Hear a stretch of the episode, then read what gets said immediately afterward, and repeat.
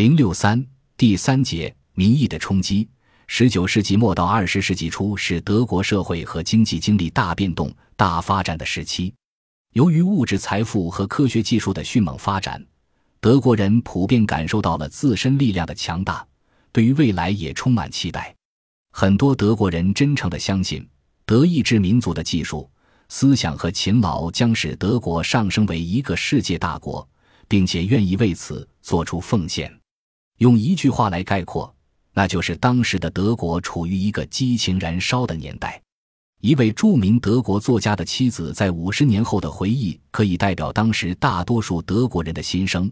我的思绪经常回到那个我们共同为一个美好的事业努力的时刻，为了更伟大的德国，为了在近东的和平扩张与文化活动而工作。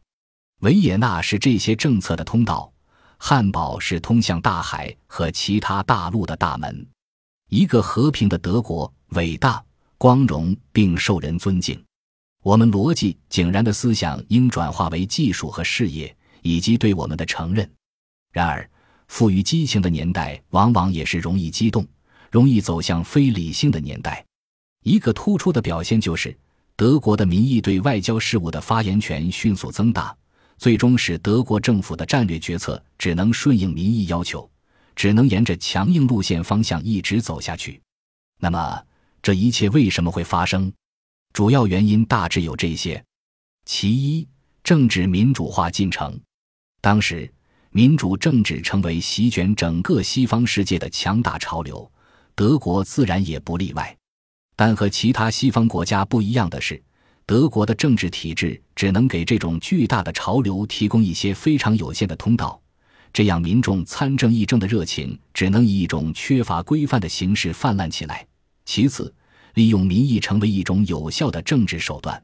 正是由于民意以这样一种缺乏规范的形式迅速发展起来，它也很快成为各种政治力量手中的一项有效工具。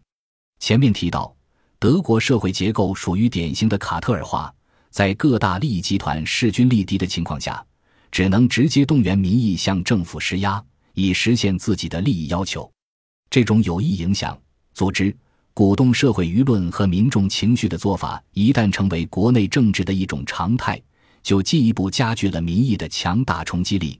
第三，德国民意中的强硬偏好，如果仅仅是民意对决策有影响的话，可能问题还不是很大。但德国在十九世纪末和二十世纪初的情况却是，这种民意的影响完全只朝着一个方向。体现出明显的扩张偏好和强硬偏好，即支持扩张政策和强硬政策。对于外交政策中任何的退却和示弱，都越来越不能容忍。民意的这种影响，无疑进一步剥夺了政策的灵活性，使德国这样一个崛起大国越来越无法应对本来就已经十分复杂的安全环境。由于前两点其他章节均有涉及。这里主要分析民意中的强硬偏好与扩张偏好问题。